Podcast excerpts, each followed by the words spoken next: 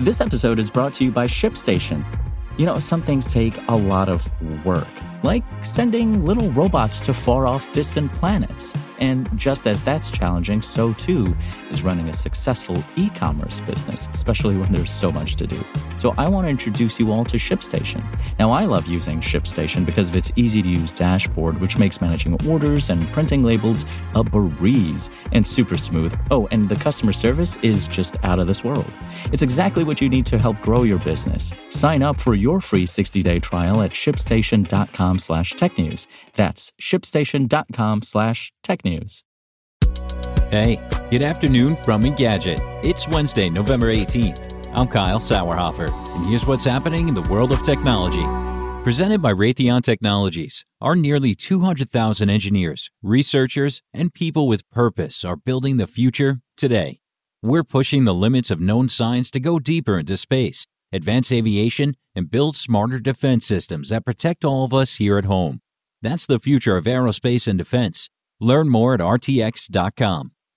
Several days ago, the Cybersecurity and Infrastructure Security Agency, a section of the Department of Homeland Security that, among other things, works on election security, issued a statement saying the November 3rd election was the most secure in American history. Right now, across the country, election officials are reviewing and double checking the entire election process prior to finalizing the result. When states have close elections, many will recount ballots. All of the states with close results in the 2020 presidential race have paper records of each vote, allowing the ability to go back and count each ballot if necessary. This is an added benefit for security and resilience.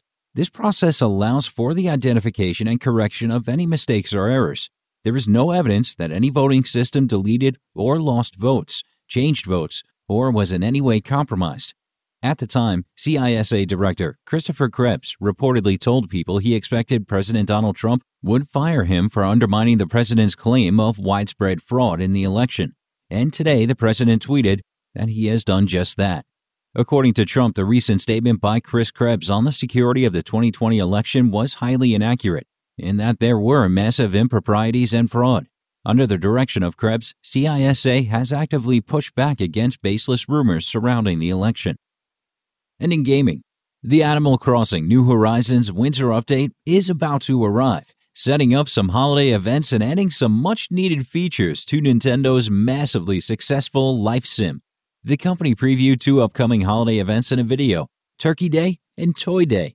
You won't need the detective outfit to figure out what those relate to. Turkey Day is Animal Crossing spin on Thanksgiving. On November 26th, a chef named Franklin, who is a turkey appropriately enough, will drop by the plaza. You can help create a feast by collecting ingredients. On December 24th, aka Toy Day, Black Nosed Reindeer Jingle will show up and you can help deliver gifts to excited residents. You'll receive a gift of your own if you help Jingle out. More and more holiday decorations will pop up on your island and plaza in the coming weeks. If you spot a decorated tree, shaking it might cause an ornament to fall out. You can use that to make holiday furniture. You'll be able to buy toys and pick up holiday clothing from December 1st to 25th. The update adds more reactions and hairstyles, as well as the option to expand your home storage in case you need more space for all the stuff you keep buying. Perhaps most importantly, Nintendo will, at long last, let you transfer your Animal Crossing New Horizons save data to another Switch with relative ease. You'll be able to download the winter update on November 19th. The next free update should arrive in late January. If you want to catch the latest tech news as it's happening, check out Engadget.com or tune in again every weekday. Want to learn how you can make smarter decisions with your money? Well, I've got the podcast for you.